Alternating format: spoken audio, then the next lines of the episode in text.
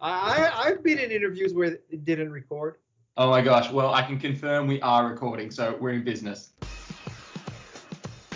Today, I'm joined by Guy Kawasaki, Chief Evangelist of Canva, one of Australia's unicorn startups and an online digital design platform used by hundreds of student clubs across the country. Guy has done it all. Before he was working with Aussie startups, aka the best startups in the world, he was the Chief Evangelist of Apple, CEO of multiple companies himself, and co founded others. He's a brand ambassador for Mercedes Benz. He's given TEDx talks, shared the TEDx stage with Dr. Jane Goodall, and shared the South by Southwest stage with Mark Cuban, amongst others. Today, Guy joins me on the campus experience to discuss his latest book, Wise Guy, which has just been released today. He's no stranger to writing, with more than 10 previous books under his belt, and I'm oh. honored by the opportunity to ask him a few questions about his latest. Guy, firstly, thanks for writing back to me on LinkedIn. And secondly, thanks for being here today to chat with me about Wise Guy. My pleasure. I wish we could do this face to face in Melbourne. I would love that too. That would be amazing. And I'm going to book you in when you come down next time. Oh, not when it's 105 degrees though. oh my gosh, it is wild. I must admit, uh, I was very lucky to be out of the heat. Your wonderful EA Lillian kindly sent me an advance copy of Wise Guy, which I read in complete air conditioning. so made the reading experience even better. Before we jump into what the book's about, I have to ask, having released so many books before, how do you yeah. feel about this book hitting the shelves? For an author, releasing a book is close to giving birth. it's as close as a man can come to giving birth. so that has some consequences. Uh, for example, you can't ask an author which is the favorite book you wrote. That's like asking a father or a mother, you know, which one is your favorite child? We love them all. What's one thing that you think is particularly special about this book? Ah, I love the cover. For anyone who hasn't seen the cover yet, I'll put it in the show notes. It's a gorgeous smiling face of the man himself. So the photographer came to my house and took over my garage, and you know we spent half a day, and you know that's not exactly the shot that I thought would come out and they would pick because I'm looking off to the side, and it, it's just totally unexpected shot. So, but it truly does capture my, shall I say, um, spirited outlook and irreverence. if you will. I love so, that. Yeah, I love the cover, and then the back cover is a picture of me surfing. So uh, I love. You can judge this book by its cover. Speaking of fun and surfing, one of the things that jumped out to me when I read the book, whether it was you learning to play ice hockey at 44, paddleboarding at 61, taking up surfing in your 60s, it seems like you're always looking for a great time, and you managed to combine that with great friends and family well, I mean, you know, listen, I, I don't live in Disneyland, okay? there are challenges and issues, but uh, I, I, I've noticed that you know, many people, many parents want their kids to follow in their shoes, right? I mean, yep. at an extreme, they name their kid, you know, Junior, right? Yeah. And wow. so, uh, so if you're a professional football player, you want your son to be a football player, and if you're you know, an opera singer, you want your daughter to be an opera singer and all that. And uh, I've turned the tables on that. So m- my kids went to a professional hockey game and they loved it so much they said they wanted to try. So I said, okay, I'll try too. My wife said, you know, I don't want you just being on the sideline with your BlackBerry like every other father in Silicon Valley. I want you involved in their lives. So you take up hockey too. And because I always listened to my wife, I took up hockey and fell in love with it. And then my daughter took up surfing, and I thought, you know, how cool is that if I could surf with my daughter? And so I took up surfing. And so that my theory is rather than trying to enforce, you know, your expertise, your passion, your whatever on your kids, you should do it in reverse. So if your kid falls in love with Surfing, you take up surfing. Hockey, you take up hockey. Now, there is an exception to this. One of my sons has fallen in love with wingsuiting, and that is a passion that I will not try. that I don't want to do. what a great opportunity to bond and like build a stronger relationship with kids by sort of flipping the common logic. Except that my daughter got so good in surfing that she doesn't like to surf with me, and you know we go to different breaks now, but we're still in the same ocean. Speaking of um, her getting even better than you at surfing, another theme that came out of the book that I'd love to touch on is this concept of humility. My absolute number one favorite quote from the book is when you're talking about Richard Branson shining your shoes to get you to fly with Virgin. And Yeah. you say, if a billionaire knight who owns an island and kite surfs with Barack Obama can get down on his knees and shine your shoes for your business, you can too. I just loved that. well, uh, you know, by I'll give you another data point though. I don't think Steve Jobs ever got down on his knees for anybody. so FYI, file that away too. I was um I was speaking to my wonderful partner this morning who is Canadian, and in the book you highlight Canadians are the best, so that was her favorite quote. Um, and I was like, Steph, I'm speaking to Guy this morning. You know, I'm pumped about it.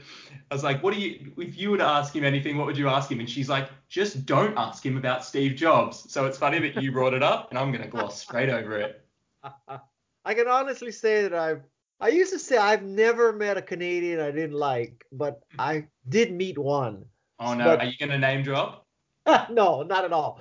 But you know, generally speaking, with the exception of one, uh, I've never met a Canadian I didn't like.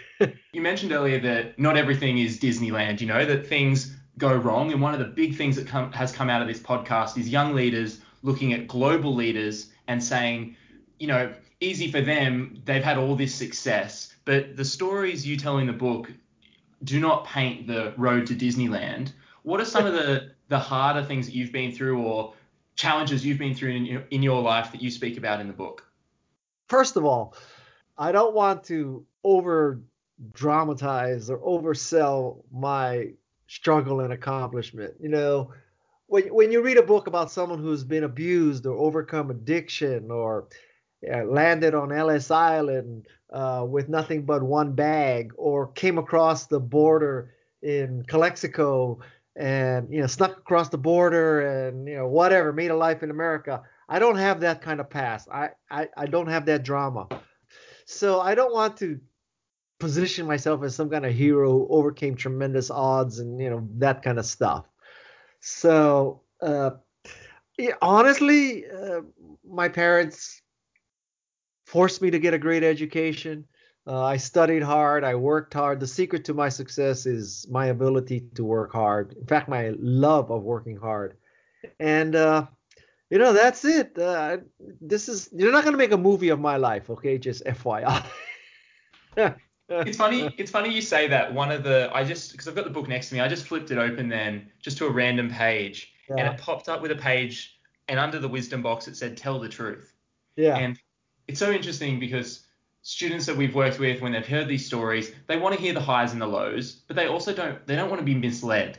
They don't want to have it dramatized or turned into a movie. So I think that the fact that you're able to say, yeah, look, it wasn't like people have had harder lives, but I think unless you're number seven billion in the world, everybody, there's always someone who's had a harder life than you.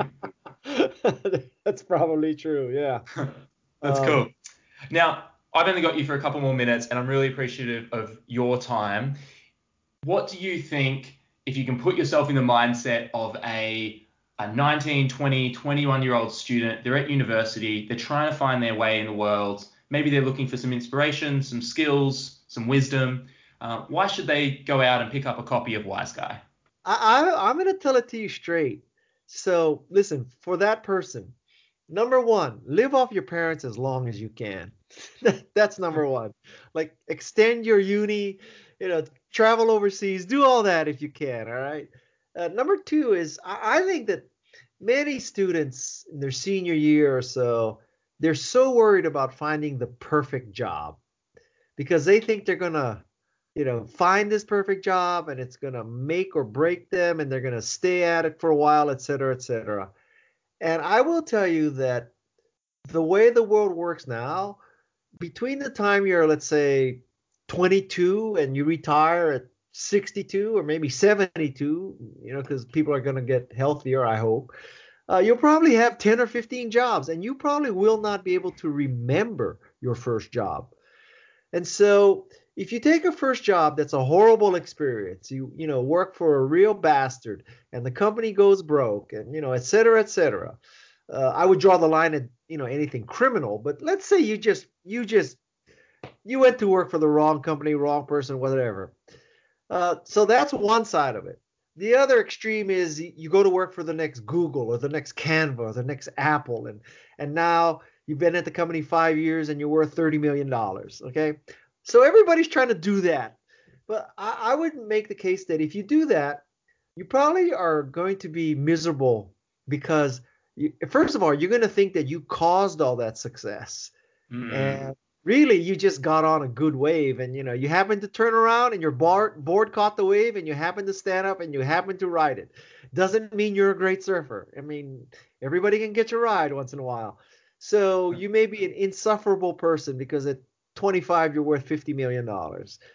And I, I think it'll be very hard to separate you know what you caused and what was just blind dumb luck now, the other side of this is the person who worked for the bastard, who the company that failed. I think you will learn a lot. You could learn more from failure than you will from success. And you'll learn what not to do in a company. So I'm not recommending that you intentionally go to work for a loser, but I am saying, you know, relax. Uh, take a job that's outside of, you know, this perfect vision of how you're your career will evolve. Because I mean, if you look at mine, so I graduated from college. I went to law school the following year, hated law school, quit after two weeks. You know, that's a problem right there. Then I went to work for the lieutenant governor's office in Hawaii on a crime commission. And then I went back and got an MBA. While I was getting my MBA, I started working for a jewelry company counting diamonds. After I graduated from my MBA, I didn't go to McKinsey or Goldman Sachs. I went to the jewelry company and continued to count and then market and sell diamonds and gold and you know jewelry. And from that, I went to a tiny little software company, and that was acquired. And I didn't want to move to Atlanta, so that's when I entered Apple with no computer science background, with no computer science back, uh, with no computer science background and with no computer industry background. The only reason I got my job at Apple was nepotism. My college classmate hired me. Mm-hmm. And so, you know, I went from that. So now I'm at Apple, and then I became uh, an author, speaker. I became a venture capitalist. I went back to Apple.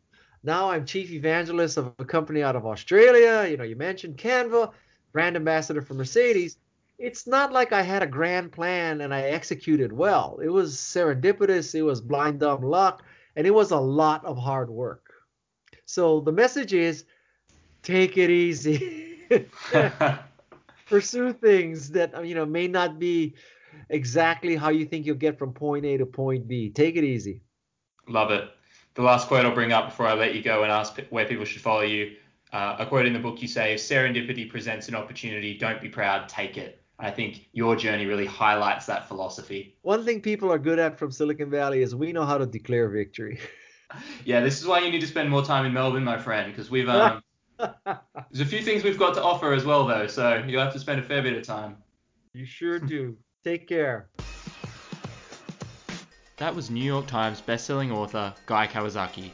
If you liked what you've heard from today's episode, Guy's new book, Wise Guy, is available everywhere now Tuesday, the 26th of February 2019. You can go to Amazon and type in Wise Guy, or go to Guy's website, guykawasaki.com forward slash books, to see this and his other books. One of my favourite takeaways from that episode was when Guy said, Take a job outside of this perfect vision of how your career will evolve. You'll learn more from failure than success. If you've enjoyed this podcast, please let me know.